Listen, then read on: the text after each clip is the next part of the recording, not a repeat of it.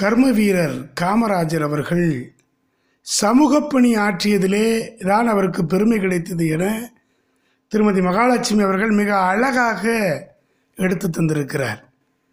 ஒரு சமூகம் தான் வாழ்ந்து கொண்டிருக்கிற சமூகத்தினுடைய மேம்பாட்டிற்கு ஒரு தலைவன் எப்படி இருந்திருக்கிறார்? சிந்தித்து பாருங்கள்.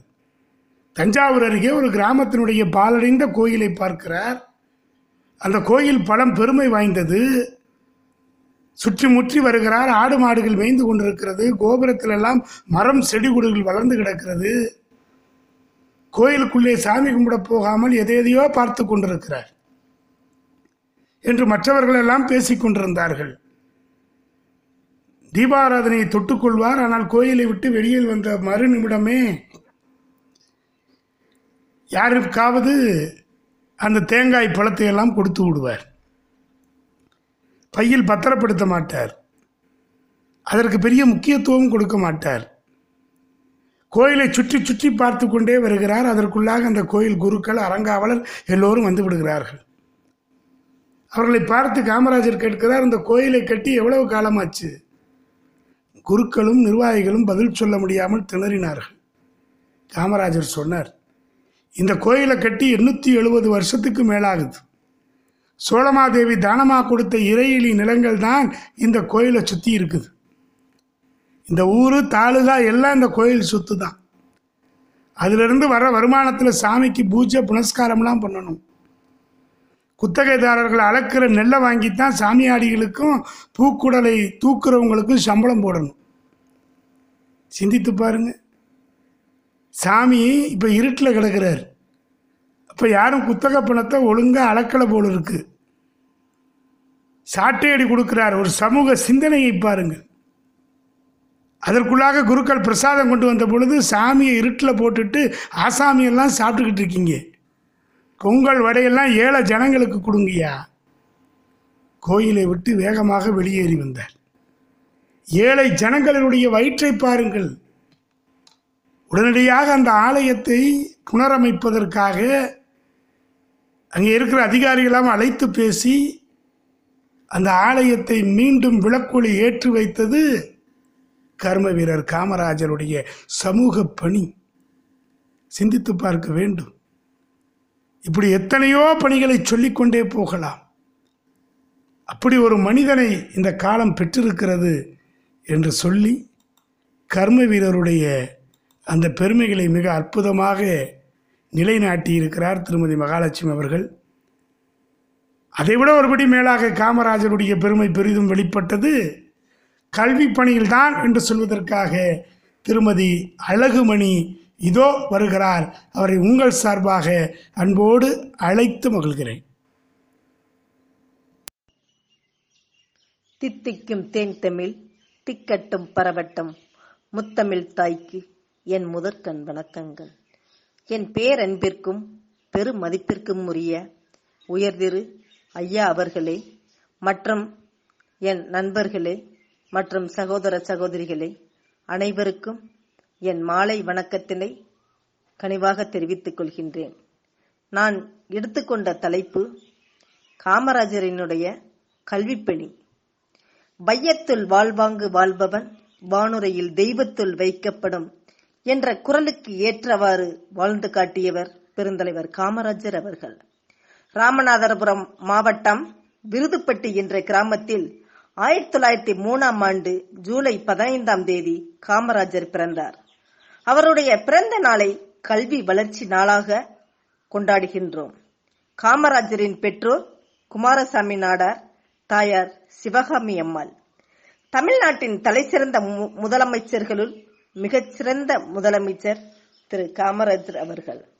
ஆயிரத்தி தொள்ளாயிரத்தி ஐம்பத்தி நாலில் சென்னை மாகாணத்தின் முதலமைச்சராக ஒன்பது ஆண்டுகள் தமிழக முதலமைச்சராக பதவி வகித்தார். இவர் முதல்வராக இருக்கும்போது பள்ளி குழந்தைகளுக்கு இலவச மதிய உணவு திட்டம் என்னும் மகத்தான திட்டத்தினை அறிமுகப்படுத்தினார். பெருந்தலைவர் காமராஜர் ஆண்ட காலத்தை தமிழ்நாட்டின் பொற்காலம் என்பார்கள். அதிகம் படிக்காத காமராஜர் அவர்கள் கல்விக்கு செய்த சாதனை எண்ணில் அடங்காதவை ஆகும். ஏழை எளியவர் உயர்ந்தவர் தாழ்ந்தவர் ஆக எல்லோருக்கும் இலவச கல்வி கட்டாயம் வழங்க வேண்டும் என்ற ஒரே நோக்கில் இருந்தார். பட்டி தொட்டிகளில் எல்லாம் பள்ளிக்கூடங்கள் இலவச மதிய உணவு சீருடைகள் இப்படி பல திட்டங்களை தீட்டி அமுல்படுத்தினார். காமராஜர் காலத்தில் தமிழகத்தில் கல்வி செல்வம் பெருகியது. கிராமங்கள் தோறும் ஓராசிரியர் பள்ளிகள் திறக்கப்பட்டன. மனித நேயத்திற்கு இன்னொரு பெயர் காமராஜர். தனி மனித வாழ்விலும் பொது வாழ்விலும் அவர் வாழ்ந்து காட்டிய வழிமுறைகள் காந்தியடிகளின் சத்திய சோதனை போன்றதாகும்.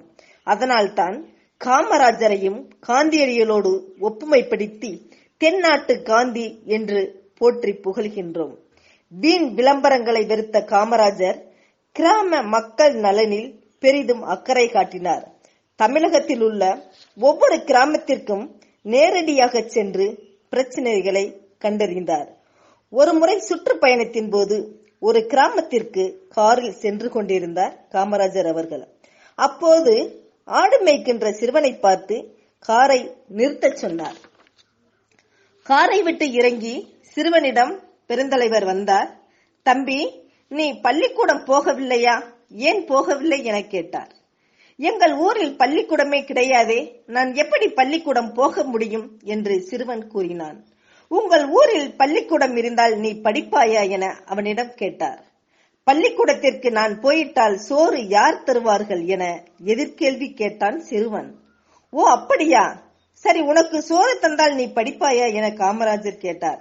ஆமாம் என்ற சிறுவன் என் அப்பாவிடம் கேளுங்கள் என்றான். உணவும் கொடுத்து பள்ளிக்கூட வசதியும் செய்து கொடுத்தால் கிராமங்களில் கல்வித்தரம் உயரும் என நம்பிய காமராஜர் சென்னை வந்த உடனேயே அப்போதைய பள்ளிக்கல்வி இயக்குனர் நேத்து சுந்தரவடிவேலு அவர்களை அழைத்து மதிய உணவு திட்டத்தை அமல்படுத்துங்கள். எவ்வளவு செலவானாலும் பரவாயில்லை. ஏழை சிறுவர்கள் கண்டிப்பாக பள்ளியில் படிக்க வேண்டும் என உத்தரவிட்டுள்ளார். ஆயிரத்தி தொள்ளாயிரத்தி அறுபதாம் ஆண்டில் இருந்து ஒன்றாம் வகுப்பு முதல் பள்ளி இறுதி வகுப்பு வரை கல்வி கட்டணமில்லாமல் இலவச கல்வியாக அறிமுகப்படுத்தப்பட்டது. காமராஜரின் ஆட்சி காலத்தில் சுமார் முப்பதாயிரம் ஆரம்ப பள்ளிக்கூடங்கள் திறக்கப்பட்டன.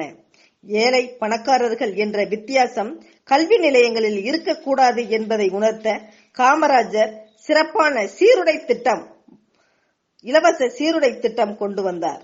ராஜாஜியின் குலக்கல்வி திட்டத்திற்கு சாவுமணி அடித்தது அவரது மிகப்பெரிய சாதனை. எழுத்தறிவித்தவன் இறைவன் ஆவான் என்பதற்கு இணங்க இலவச கல்வி மதிய உணவு சீருடை என கல்வி வளர்ச்சி ஒன்றே இந்த நாட்டின் வளர்ச்சி என கருதி செயல்பட்ட காரணத்தினால் கல்வி கண் திறந்த கடவுளாக போற்றப்படுகிறார் பெருந்தலைவர் காமராஜர். வாழும் போதே சிலைகள் எழுப்பப்பெற்ற தலைவர்கள் வெகு சிலரே. ஆயிரத்தி தொள்ளாயிரத்தி அறுபத்தி ஒன்னு அக்டோபர் ஒன்பதாம் தேதி சென்னையில் காமராஜர் சிலையை பிரதமர் நேரு திறந்து வைத்து பெருமை சேர்த்தார். தன் குருவான காந்தியின் பிறந்த தினமான அக்டோபர் இரண்டாம் தேதி ஆயிரத்தி தொள்ளாயிரத்தி எழுபத்தி ஐந்தில் காமராஜர் காலமானார். கருப்பு காந்தி என்று அழைக்கப்பட்ட காமராஜர் தியாகத்தின் மறு உருவமாக விளங்கினார் என்றால் அது மிக இல்லை. நாமும் அவர் வாழ்ந்த வழியே நாமும் நடப்போம் என்று கூறி எனக்கு வாய்ப்பளித்த உங்கள் அனைத்து உள்ள நல் உள்ளங்களுக்கும் என் நன்றியினை தெரிவித்துக் கொண்டு விடைபெறுகின்றேன். நன்றி வணக்கம்.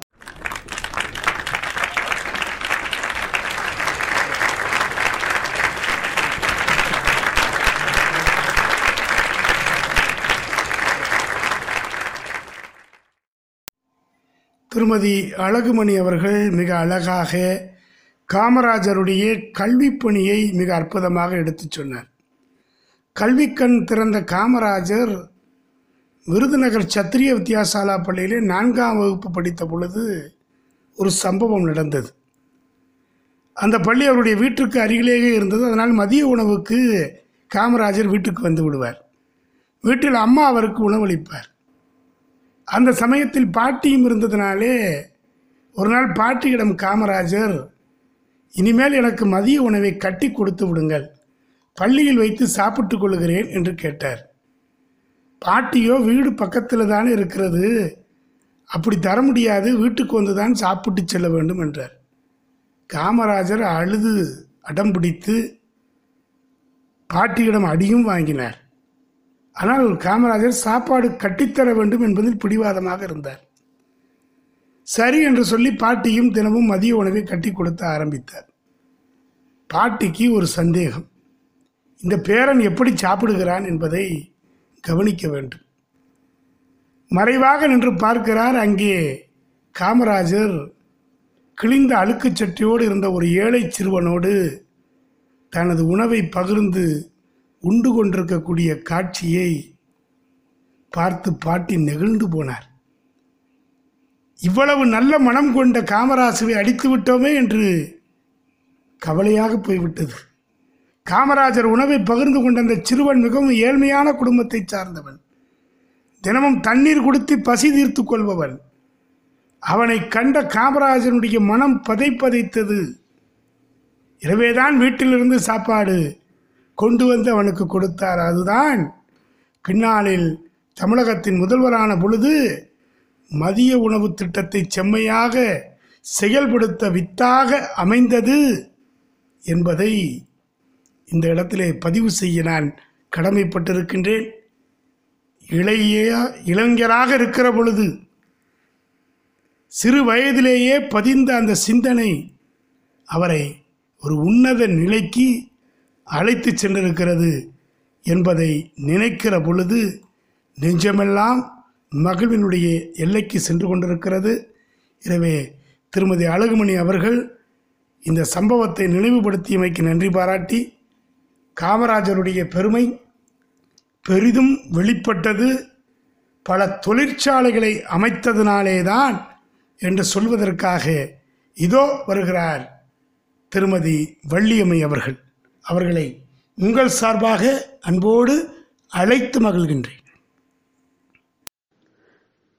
போற்றுதலுக்கும் பாராட்டுதலுக்கும் உரிய நகைச்சுவை பேரரசர் முனைவர் சித்திரை திருவிழாவில் தன் குரலால் முத்திரை பதிக்கும் வர்ணனையாளர் பட்டிமன்ற பேச்சாளர் முனைவர் சண்முக திருக்குமரன் ஐயா அவர்களே சான்றோர் பெருமக்களே தாய்மார்களே சொல்லரங்கத்தில் கலந்து கொள்ள வந்திருக்கும் சொற்பொழிவாளர்களே இணையதளத்தில் எங்களை வாழ வைக்கும் ரசிய பெருமக்களே தங்கள் அத்தனை பேருக்கும் எனது பணிவான வணக்கத்தை கனிவுடன் தெரிவித்துக் கொள்கின்றேன்.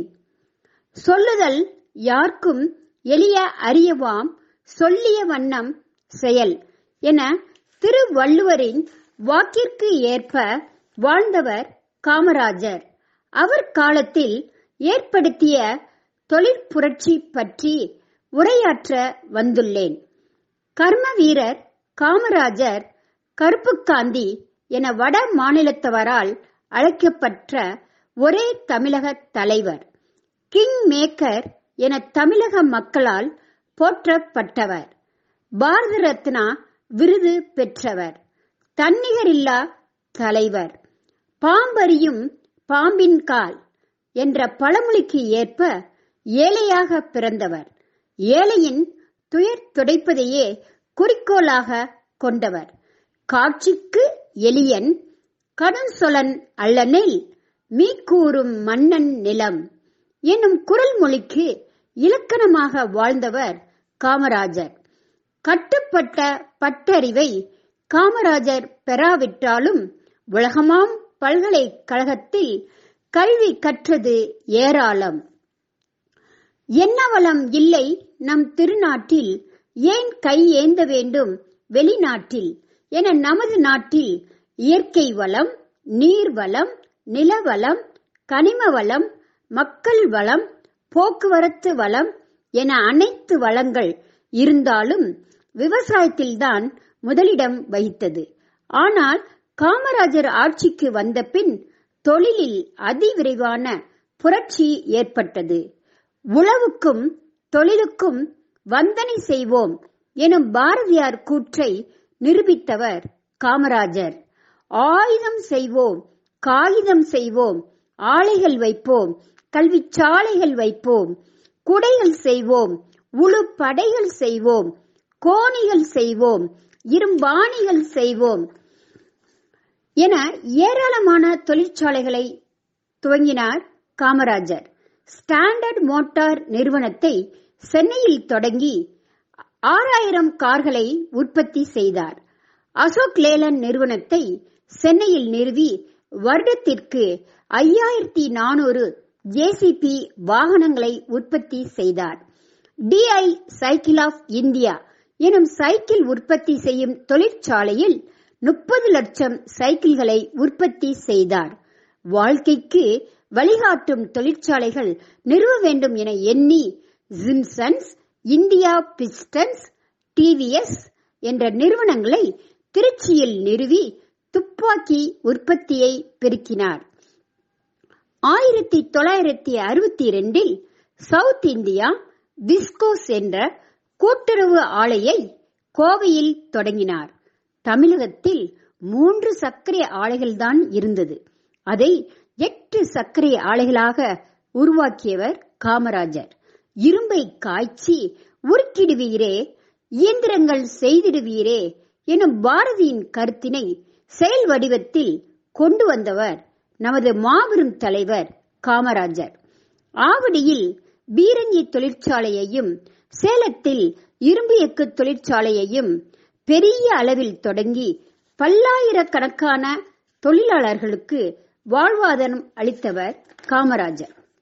பெரம்பலூரில் ரயில் பெட்டி தொழிற்சாலை ஏற்படுத்தி ஏழாயிரம் தொழிலாளர்களை வாழ வைத்தார். தானாக அச்சு பொருத்தி செய்தி ஏற்கும் கருவி ஆலையையும் டெலி பிரிண்டர் பொறி தொழிற்சாலையையும் கிண்டியில் ஏற்படுத்தினார். சினிமா எக்ஸ்ரே புகைப்படங்களுக்கான பிலிம்கள் தயாரிக்க இந்துஸ்தான் போட்டோ பிலிம் தொழிற்சாலையை ஊட்டியில் துவக்கி வைத்தார். அரும்பும் வியர்வை உதிர்த்து புவி மேல் ஆயிரம் தொழில் செய்திடுவீரே எனும் பாரதியின் கனவை நனவாக்க அறுவை சிகிச்சைக்கான தொழில்நுட்ப கருவிகளை உற்பத்தி செய்யும் தொழிற்சாலைகளை கிண்டியில் ஏற்படுத்தினார். தன் கையே தனக்குதவி என தொழிலாளர்களை பொருளாதாரத்தை மேம்படுத்த எழுநூத்தி ஐம்பது ஏக்கர் பட்டா நிலத்தையும் இரண்டாயிரத்தி நானூறு ஏக்கர் புறம்போக்கு நிலத்தையும் அளித்து திருச்சியில் பாரத் மிகு மின் நிலையத்தை ஏற்படுத்தி ஆயிரக்கணக்கானோருக்கு வேலைவாய்ப்பை உருவாக்கி தந்தார். நிறைவாக தோன்றி புகழோடு தோன்றுக தோன்றலின் தோன்றாமை நன்று எனும் குரலுக்கு ஏற்ப இறுதிக்காலம் வரையில் உண்மை நேர்மை கடமை உழைப்பு என சிறப்புடன் வாழ்ந்த நமது கல்வி தந்தை தொழில் புரட்சியாளர் காமராஜரைப் போல் இனி யாரும் இருக்க முடியாது. ஏழை பங்காளர் கரும வீரர் தன்னலமற்ற மாபெரும் தலைவர் காமராஜர். அவர் வழியில் நாமும் நின்று நாடு நலம் பெற உழைப்போமாக என பணிந்து வேண்டி வாய்மொழி கேட்டுமைக்கும் வாய்மொழி தந்தமைக்கும் நன்றி பாராட்டி விடைபெறுகின்றேன். நன்றி வணக்கம்.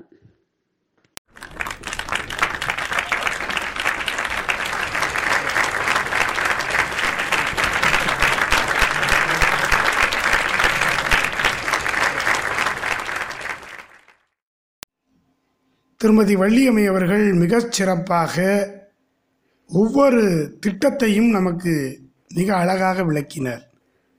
தொழில் புரட்சியை கொண்டு வந்தவர் கர்ம வீரர் காமராஜர்.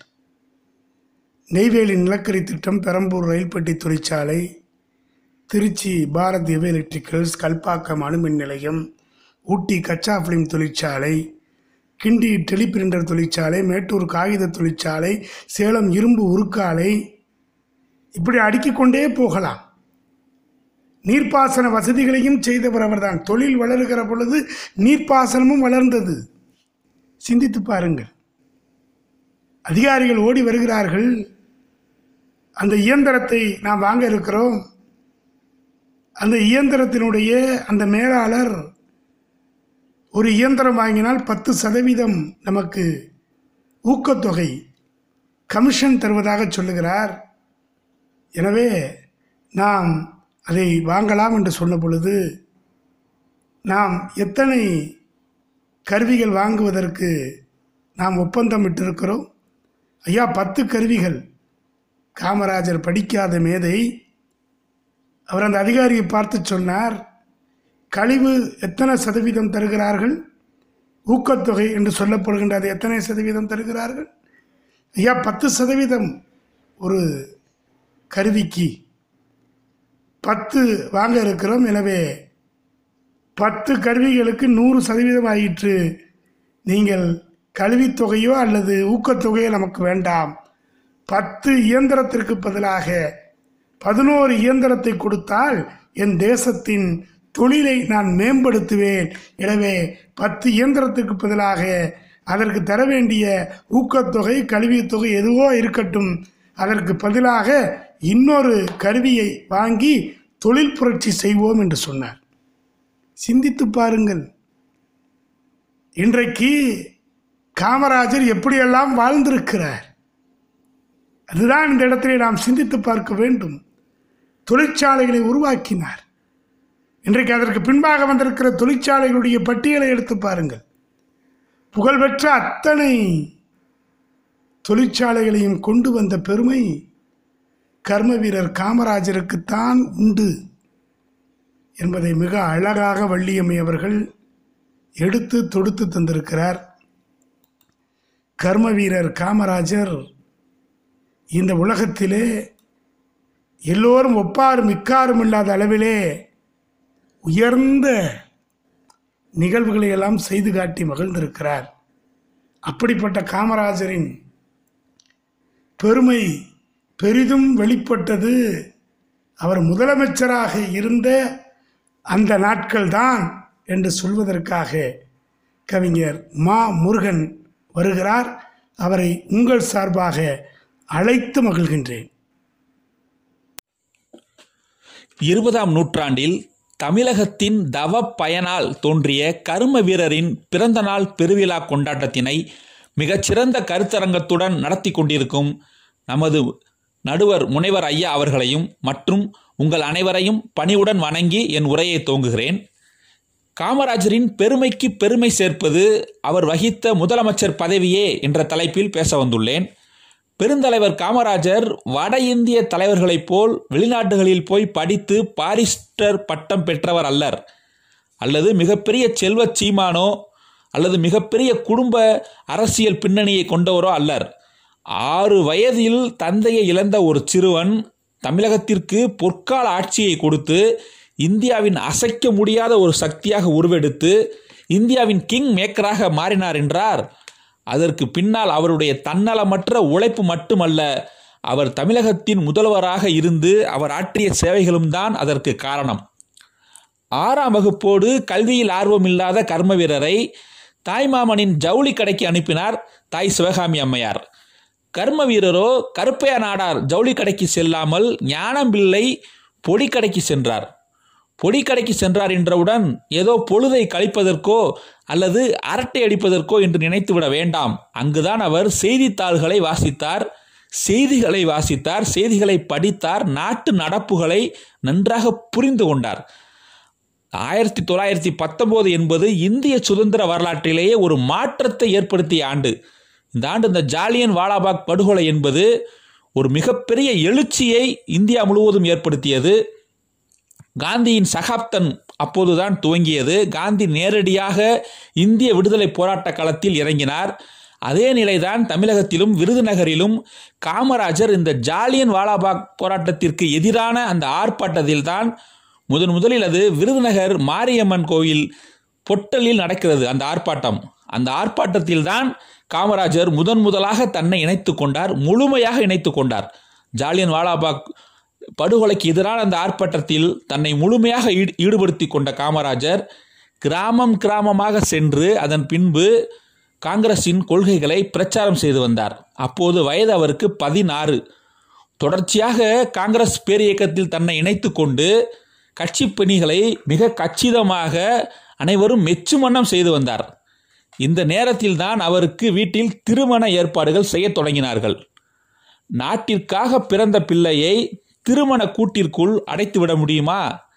திருமணம் செய்து கொள்ள வற்புறுத்தினால் என்னை மறந்துவிட வேண்டியதான் என்று வீட்டில் அன்னையிடம் கண்டிப்பாக கூறிவிட்டார். அத்தோடு அவருடைய திருமண பேச்சு முடிந்தது.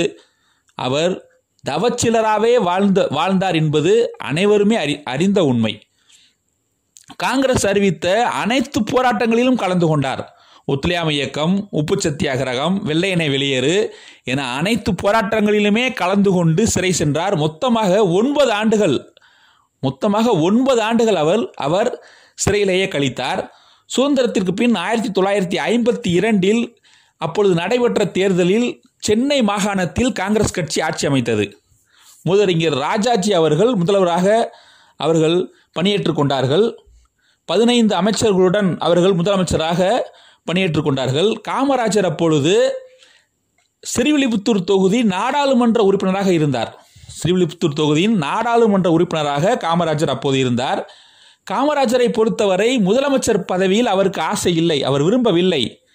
இருந்தாலும் ஆயிரத்தி தொள்ளாயிரத்தி ஐம்பத்தி மூணு ஜூன் மாதம் மூதறிஞர் ராஜாஜி குலக்கல்வி திட்டம் என்ற ஒன்றை அறிவிக்கிறார். மாணவர்கள் காலை மூன்று மணி நேரம் வகுப்பறையிலும் பின்பு அவர்கள் வீடுகளில் சென்று நம்முடைய தந்தையின் குலத்தொழிலை செய்யலாம் என்ற ஒரு திட்டத்தை அறிவிக்கிறார். இது தமிழகத்தில் ஒரு பெரும் பிரளயத்தையே ஏற்படுத்துகிறது. மிகப்பெரிய போராட்டங்கள் நடைபெறுகிறது. கர்ம வீரர் காமராஜரும் இத்திட்டத்தை குலக்கல்வி திட்டத்தை வன்மையாக கண்டிக்கிறார். ஏனென்றால் இது வர்ணாசிரம கொள்கையில் சென்றுவிடும். அதோடு மட்டுமல்ல மாணவர்களின் கல்வி நலன் பாதிக்கும் என்பதால் இதை கர்ம வீரர் காமராஜர் வன்மையாக எதிர்க்கிறார். நாடெங்கும் பெரிய பெரிய போராட்டங்கள் நடைபெறுகிறது. அண்ணாவும் பெரியாரும் போராட்டத்தில் நேரடியாக இறங்கி சிறை செல்கிறார்கள். காங்கிரஸ் கட்சிக்குள்ளும் மூதறிஞர் ராஜாஜிக்கு எதிர்ப்பு வலிக்கிறது. ஒரு கட்டத்தில் மூதறிஞர் ராஜாஜி அதாவது ஆயிரத்தி தொள்ளாயிரத்தி ஐம்பத்தி நாலு மார்ச்சில் தனது பதவியை ராஜினாமா செய்து வெளியேறுகிறார். தனது முதலமைச்சர் பதவியை ராஜினாமா செய்து வெளியேறுகிறார். குலக்கல்வி திட்டத்திலிருந்து அவர் தன்னை மாற்றிக்கொள்ளவே இல்லை. நடைமுறைப்படுத்தியே திருவேன் என்று உறுதியாக இருந்ததால் ஆயிரத்தி தொள்ளாயிரத்தி ஐம்பத்தி நாலு மார்ச்சில் தன் முதலமைச்சர் பதவியை ராஜினாமா செய்து வெளியேறுகிறார். இப்பொழுது கூடுகின்ற அந்த சட்டமன்ற காங்கிரஸ் கமிட்டி காமராஜரை முதல்வராக தேர்ந்தெடுக்கிறது. ஆயிரத்தி தொள்ளாயிரத்தி ஐம்பத்தி நாலு ஏப்ரல் பதிமூனில் தமிழ் புத்தாண்டில்தான் எட்டு அமைச்சர்கள் எட்டு அமைச்சர்களுடன் தன் முதல் அமைச்சரவையை அமைக்கிறார் காமராஜர். அப்போது அவர் கூறியது ஏழைகளின் துயரம் நீங்கவே நான் முதல்வராக பதவியேற்றுள்ளேன். இல்லையேல் எனக்கு இந்த பதவி தேவையே இல்லை என்று அப்போதே வெளிப்படையாக கூறினார். ஏழைகளின் துயர் நீர்ப்பு நீக்குவதற்காக மட்டும்தான் தான் இந்த பதவியை ஏற்றுக்கொண்டுள்ளேன் என்பதை அப்போதே வெளிப்படையாக கூறிவிட்டுத்தான் அந்த முதலமைச்சர் பதவியை ஏற்கிறார். அதற் அதற்கு தகுந்தாறு போலவே அவர் செயல்படுகிறார்.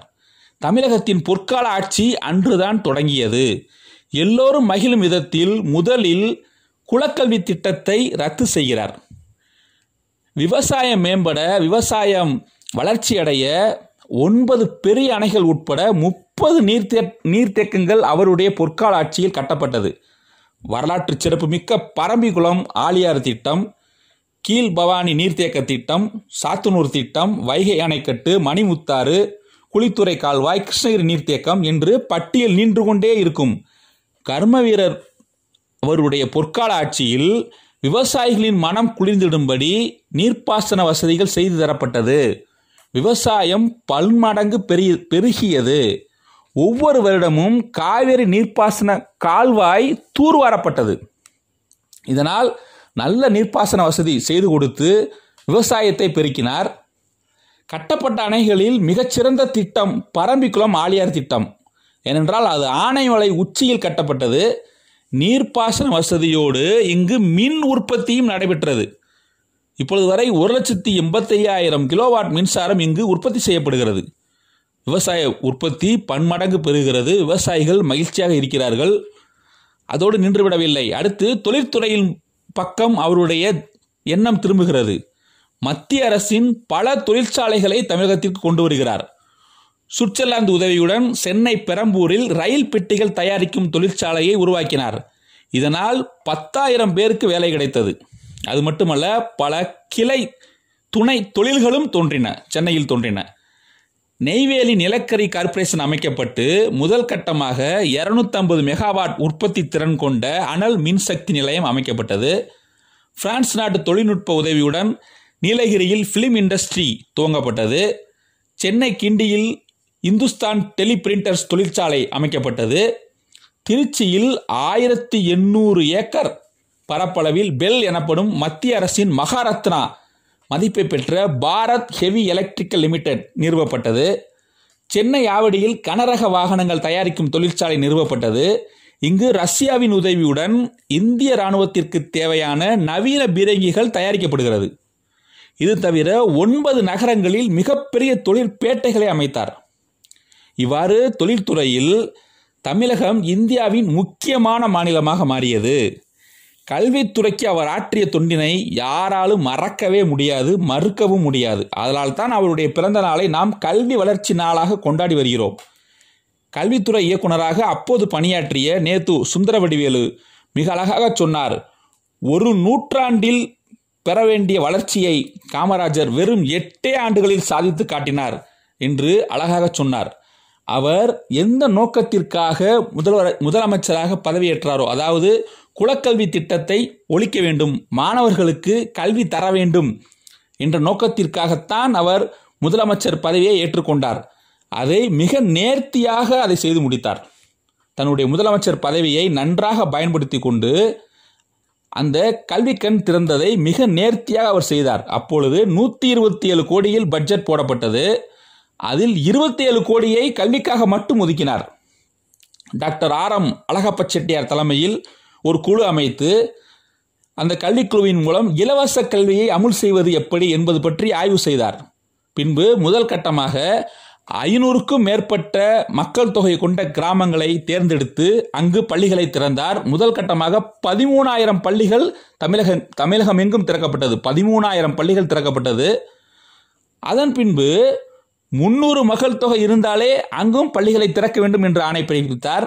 அதன் விளைவாக ஆயிரத்தி தொள்ளாயிரத்தி ஐம்பத்தி ஆறில் முப்பதாயிரம் பள்ளிகள் மதிய உணவு திட்டத்துடன் திறக்கப்பட்டது. அதனால்தான் அவரை கல்விக்கண் திறந்த காமராஜர் என்று நாம் இன்று கொண்டாடுகிறோம் போற்றுகிறோம். அவருடைய பிறந்த நாளை கல்வி வளர்ச்சி நாளாக நாம் கொண்டாடி கொண்டிருக்கிறோம். எஸ்எஸ்எல்சி வரை எல்லோருக்கும் இலவச கல்வி ஏழை மாணவர்களுக்கு மதிய உணவு சீருடை என மகத்தான திட்டங்களை செயல்படுத்தி குழந்தைகளை மாணவர்களாக்கி பள்ளிகளுக்கு வரவழைத்தார். தான் என்ன நோக்கத்திற்காக முதல்வராக அமர்ந்தாரோ அதை மிகச் சரியாக பயன்படுத்தி கொண்டு மக்களுக்கு சேவை செய்தார். ஆதலால் தான் அவர் மிகப்பெரிய புகழடைந்தார். அவருடைய பெருமைக்கு பெருமை சேர்ப்பது அவர் முதலமைச்சராக இருந்த அந்த பதவி என்பது அவருக்கு மிக மிகவும் பயன்பட்டது. முதல்வராக அமர்ந்ததால் மக்களுக்கு சேவை செய் மக்களுக்கு சேவை செய்வது அவருக்கு எளிமையாக மாறியது. ஆகவே அவர் அவருடைய பெருமைக்கு பெருமை சேர்ப்பது அவர் வகித்த முதலமைச்சர் பதவிதான் என்று மீண்டும் பணிவுடன் கூறி விடைபெறுகிறேன். நன்றி வணக்கம்.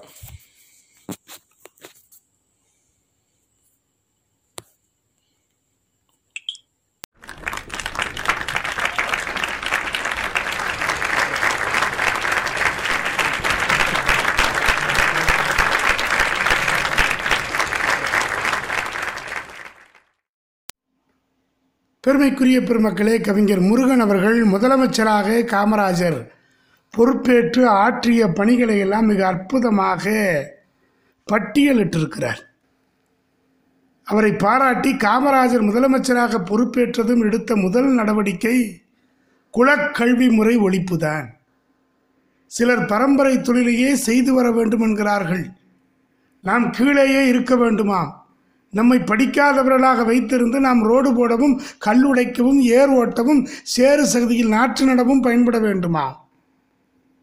மண்படாமல் வேலை செய்து மற்றவர்கள் முன்னேற வேண்டுமா? எப்படி இருக்கிறது நியாயம்? நாமும் படித்து நாலு தொழில் செய்து முன்னேற வேண்டாமா? என்று நறுக்கு தெரித்தால் போல கூறி குலக்கல்வி திட்டத்தை கைவிட்டு புதிதாக ஆறாயிரம் பள்ளிகளை திறந்தார். மேலும் பதினேழாயிரத்திற்கு மேற்பட்ட பள்ளிகளை திறந்து பள்ளி குழந்தைகளுக்கு பசியோடு வருகிற குழந்தைகளுக்கு உணவு தந்து மதிய உணவு திட்டத்தினை செயல்படுத்தியவர். சிந்தித்து பாருங்கள். இன்றைக்கு இந்திய அரசியலிலே தலை சிறந்த பணி இந்த மதிய உணவு திட்டம்தான். இதனால் ஆங்கிலேயரின் ஆட்சி காலத்தில் ஏழு சதவீதமாக இருந்த கல்வி கற்போரின் எண்ணிக்கை காமராஜர் ஆட்சியிலே முப்பத்தேழு சதவீதமாக உயர்ந்தது. சிந்தித்து பாருங்க. மாணவர் எண்ணிக்கை எப்படி உயர்ந்தது? இன்றைக்கு அத்தனை பேரும் உயர்ந்த பதவியிலே பணியாற்றுகிற அத்தனை பேரும் காமராஜருடைய காலத்திலே மதிய உணவு திட்டத்திலே உணவு உண்டு. படித்து இன்றைக்கு உயர்ந்த பொறுப்பிலே இருக்கிறார்கள் என்பதை மனசாட்சி உள்ளவர்கள் அறிவார்கள். சிந்தித்து பாருங்கள். ஒவ்வொரு ஐந்தாண்டு திட்டத்தின் போதும் பல்வேறு சிறப்புகளை இந்த தமிழ் மண்ணுக்கு பெற்றுக் கொடுத்தவர். ஒரு முதல்வராக இருக்கிற பொழுது அவர் என்ன செய்தார் தெரியுமா? மற்ற மாகா மாநிலங்களுக்கெல்லாம் என்ன தொகை ஒதுக்கப்படுகிறது என்பதை பார்த்து கொண்டே இருப்பார். உலக ஞானி. ஒரு முதலமைச்சர் எப்படி இருக்க வேண்டும் என்பதற்கு காமராஜர் உதாரணம். அவர்கள் பயன்படுத்தாத நிதியை எல்லாம் என் தமிழகத்திற்கு கொடுங்கள் என்று சொல்லி பாரத பிரதமரிடத்திலே சண்டை போட்டு அதை தமிழகத்திற்கு பெற்றுக்கொண்டு வருவார். இதுதான். அவர்கள் பயன்படுத்தவில்லை. அதை நான் பயன்படுத்திக் கொள்கிறேன். நிதி எனக்கு ஒதுக்குங்கள் என்று சொல்லி காமராஜர் பல நேரங்களிலே அப்படி செயல்பட்டிருக்கிறார்.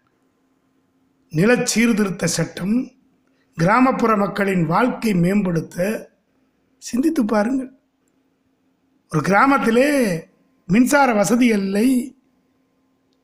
உடனே மின்சார வசதி செய்து கொடுக்க வேண்டும். இப்படித்தான் ஒரு தொழிற்சாலை அமைப்பதற்காக ஒருவர் வருகிறார். வந்தவர் சொல்லுகிறார் எங்களுக்கு மின்சாரம் வேண்டும். அப்படியா? சரி கொடுத்து விடுகிறேன் என்று சொன்னார். உடனே அதிகாரிகள்லாம் ஓடி வந்து ஐயா அது சாத்தியமில்லை. அவர் கேட்கிற இடத்திற்கும் நாம் வைத்திருக்கிற அந்த டிரான்ஸ்ஃபார்மருக்கும் கிட்டத்தட்ட நாற்பது கிலோமீட்டர் வருகிறது. வாய்ப்பே இல்லை காமராஜர் சிரித்துக்கொண்டே சொன்னார். நான் தெரியாமலா சொல்லியிருக்கிறேன்? நாற்பது கிலோமீட்டர் தள்ளி இருக்கிற அந்த தொழில் நிறுவனம் வந்தால் அதற்கு மின்சாரம் எடுத்து போகிற செலவை அவர் ஏற்றுக்கொள்வார். அந்த மின் கம்பிகள் வழியாக நாற்பது கிராமங்களுக்கு நான் மின்சாரம் கொடுத்து விடுவேன். எனவேதான் அந்த நிறுவனத்திற்கு நான் ஒப்புதல் வழங்கி இருக்கிறேன் உடனடியாக அதை செய்து முடியுங்கள். என்னுடைய தமிழகத்திலே நாற்பது கிராமம் மின்னொளி பெற்ற கிராமமாக மாறப்போகிறது என்று சொன்னார். சிந்தித்து பாருங்களேன். இப்படி ஒரு தலைவனை இந்த நாடு பார்த்தது இல்லை. மூன்று முறை தமிழக முதலமைச்சராக தேர்ந்தெடுக்கப்பட்ட அந்த காலம் பொற்காலமாக இருக்கிறது. சிந்தித்து பாருங்கள். ஒரு தலைவன் எப்படி உருவாகிறான்? அடித்தளத்திலிருந்து வருகிறார். அடித்தளத்திலிருந்து உருவானவர் தான் கர்ம வீரர் காமராஜர். ஒரு விடுதலை வீரராக ஒரு கட்சி தலைவராக கிடைத்த வாய்ப்பை பயன்படுத்தி கொண்டு சமூக பணி ஆற்றியவராக சிறு வயதிலேயே அவர் சமூக பணி ஆற்றிய நிறைய சம்பவங்கள் உண்டு. அதை தனித்தனியாக நாம் சொல்ல இருக்கிறோம். அது தனிப்பதிவாக வர இருக்கிறது. கல்வி பணி தொழில்துறையிலே புரட்சி எல்லாவற்றிற்கும் மேலாக சிந்தித்து பாருங்கள். சத்தியமூர்த்தியை தனது அரசியல் குருவாக ஏற்றுக்கொண்டார். சத்தியமூர்த்தியினுடைய வீட்டு வாசலிலே காமராஜருக்கு எப்பொழுதும் மதியம் சாப்பிட்டவுடன் சிறிது நேரம் உறங்குவது பழக்கம். சத்தியமூர்த்தி வீட்டு வாசலே உறங்கிக் கொண்டிருக்கிறார். அந்த நேரத்தில் அவரை சந்திப்ப சந்திப்பு நிகழ்த்துவதற்காக நேர் அவர்கள் வருகிறார். பேசிக் கொண்டிருக்கிற பொழுது குரட்டை சத்தம் காதை பிளக்கிறது நேருவிற்கு. உடனே நேரு கேட்கிறார் யார் அது? ஒன்றுமில்லை நமது காங்கிரஸ் தொண்டன். அவன் குரட்டை சத்தம் என்னுடைய பேச்சிற்கு இடையூறாக இருக்கிறது. அவரை வேறெங்காவது போக வைக்க முடியுமா? சத்தியமூர்த்தி முடியாது. அவன் அங்கேதான் இருப்பான். நீங்கள் பேசுங்கள் என்று சொன்னார். எந்த குரட்டை சத்தம் தனக்கு இடையூறாக இருக்கிறது என்று நினைத்த பண்டித ஜவஹர்லால் நேரு அவர்கள் தன் உடல்நலம் மோசமாய் போய்கொண்டிருக்கிற பொழுது இந்த தேசம் இருட்டிலே மூழ்கிவிடக்கூடாது இந்த தேசத்தை வெளிச்சத்திற்கு கொண்டு போவதற்கு இருக்கிற ஒரே தலைவன் யார் என்று சொல்லி இந்த தேசம் தூங்கிவிடக்கூடாது. அன்றைக்கு குரட்டை சத்தம் கேட்டு அவரை வெளியே அனுப்பச் சொன்ன அந்த நேரு தான் இந்த தேசத்தின் எதிர்காலத்தை நம்முடைய பெருந்தலைவர் காமராஜர் கரங்களிலே ஒப்புவிக்கிறார் என்று சொன்னால் சிந்தித்து பார்க்க வேண்டும். இந்தியாவில் மதிக்கத்தக்க இரண்டு பிரதமர்களை உருவாக்கி இந்தியாவின் கிங் மேக்கராக திகழ்ந்தவர் பெருந்தலைவர் காமராஜர். மனிதநேயத்தின் மறு உருவம் சினிமாவில் நாம் பார்க்க ஆச்சரியப்படுகிற ஹீரோக்களைப் போல இல்லை. நிஜ வாழ்க்கையிலே கதாநாயகனாக வாழ்ந்து காட்டியவர். சிந்தித்து பாருங்கள். சதா சர்வகாலமும் நாட்டின் நலன்களிலே ஈடுபட்டுள்ள ஒரு மனிதன்.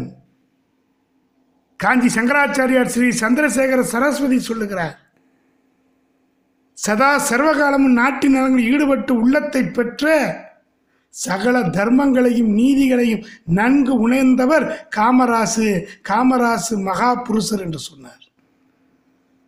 திறமை நல்லாட்சிவைகளுக்கு எடுத்துக்காட்டாக இருக்கும் ஒரு அரசாங்கத்திற்கு தலைவர் என்ற முறையில் காமராஜர் முதலமைச்சராக இருக்கிறார். அவர் நீண்ட நாள் வாழ வேண்டும் என்று சொன்னார் நேரு. பகுத்தறிவு பகலவன் தந்தை பெரியார் சொல்லுகிறார் சென்ற இரண்டாயிரம் ஆண்டுகளாக தமிழகத்தில் ஏற்படாத மறுமலர்ச்சியும் விழிப்பும் இப்போது ஏற்பட்டிருக்கிறது. ஊர்தோறும் தொழில் வளம் ஏற்பட்டிருக்கிறது. மூவேந்தர் காலத்தில் கூட நிகழாத இந்த அதிசயத்தை சாதித்த காமராஜரின் அறிவுத்திறனை மறுக்க முடியுமா? சிந்தித்து பாருங்கள்.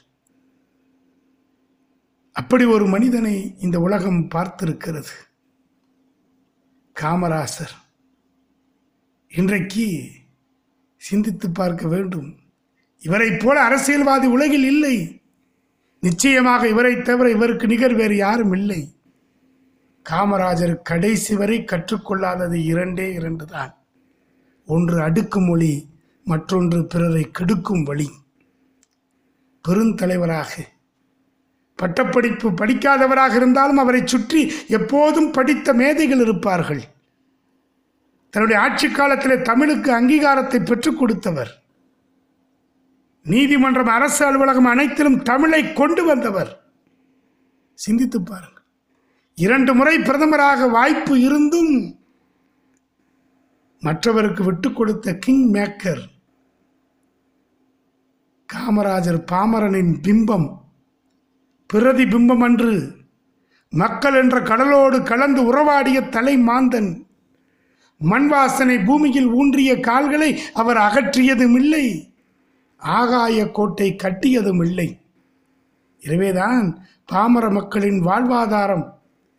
அவர் இதய கமலத்திலே இன்றைக்கும் இருக்கிறார்கள். இன்றைக்கு உயர் பதவியிலே இருக்கிற அத்தனை பேரும் அவருடைய காலத்திலே வளர்ந்தவர்கள் என்பதை நாம் சிந்திக்க வேண்டும். படி யாருக்கும் பாரபட்சம் இல்லாமல் சராசரி மனிதனோடு மனிதனாக பழகி இந்த நாடு எப்படியெல்லாம் திகழ வேண்டும் என்று நினைத்தார்? சிந்தித்து பாருங்கள். பிரதமர் நேரு இப்படி ஒவ்வொன்றாக அவரை நாம் சொல்லிக்கொண்டே போகலாம். காமராஜரை படிக்காத மேதை என்று சொல்லுகிறோம். காமராஜர் எப்போதும் தனது பிரீஃப் கேஸில் வைத்திருந்த ஆங்கில நூல் என்ன தெரியுமா? அன்றாட செய்தித்தாள்களை பிரித்து படிப்பார். அரசியல் சூழ்நிலைகளை தெரிந்து கொள்வார். தமிழில் வெளியான செய்தித்தாள் மாத்திரமல்ல இந்துஸ்தான் டைம்ஸ் இந்தியன் எக்ஸ்பிரஸ் போன்ற செய்தித்தாள்களை படிப்பார். Inside Africa end and means time magazines Newsweek போன்ற அந்த வார இதழ்கள் மாத இதழ்களையெல்லாம் பிடித்து படித்து கொண்டிருப்பார். சிந்தித்து பாருங்கள். பூகோளம் படித்தவர் இல்லை. ஆனால் இந்த நாட்டில் மூளை முடுக்கெல்லாம் நடந்தே இந்த உலகத்திலே சிறப்பு பொருந்திய மனிதராக வலம் வந்தவர் கர்ம வீரர் காமராஜர். மறந்து விடாதீர்கள்.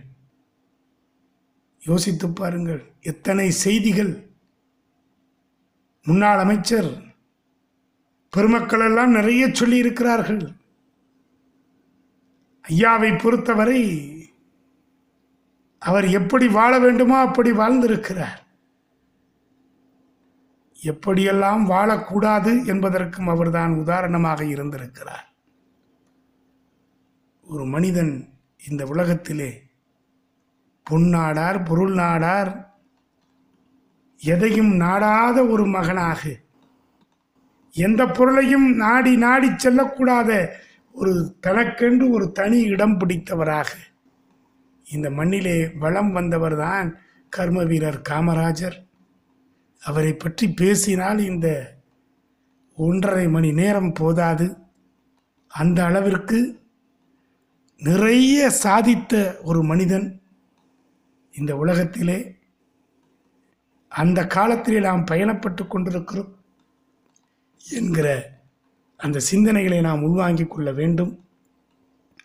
ஒரு உயர்ந்த நிலையிலே வாழ்ந்து இந்த மண்ணிலே எல்லோருக்கும் உதாரணமாக கிடைத்த வாய்ப்புகளையெல்லாம் உதறித்தள்ளி நாட்டின் நலன் ஒன்றே என்று எப்போதும் சிந்தித்த ஒரு மனிதனாக வலம் வந்து கொண்டிருக்கக்கூடிய கர்ம வீரர் காமராஜர் எப்படிப்பட்ட ஒரு தன்மையிலே நம்ம எல்லாம் இன்றைக்கு தலை நிமிர்ந்து நம்மை வாழ வைக்கின்ற ஒரு உன்னத நிலையிலே அவர் இருக்கிறார் என்று சொன்னார் நாடு பார்த்ததுண்டா? இந்த நாடு பார்த்ததுண்டா? தன் வீடு பார்க்காமலே சொந்த நாடு மாத்திரம் பார்த்த உத்தம தலைவன் இவர் மாத்திரம்தான்.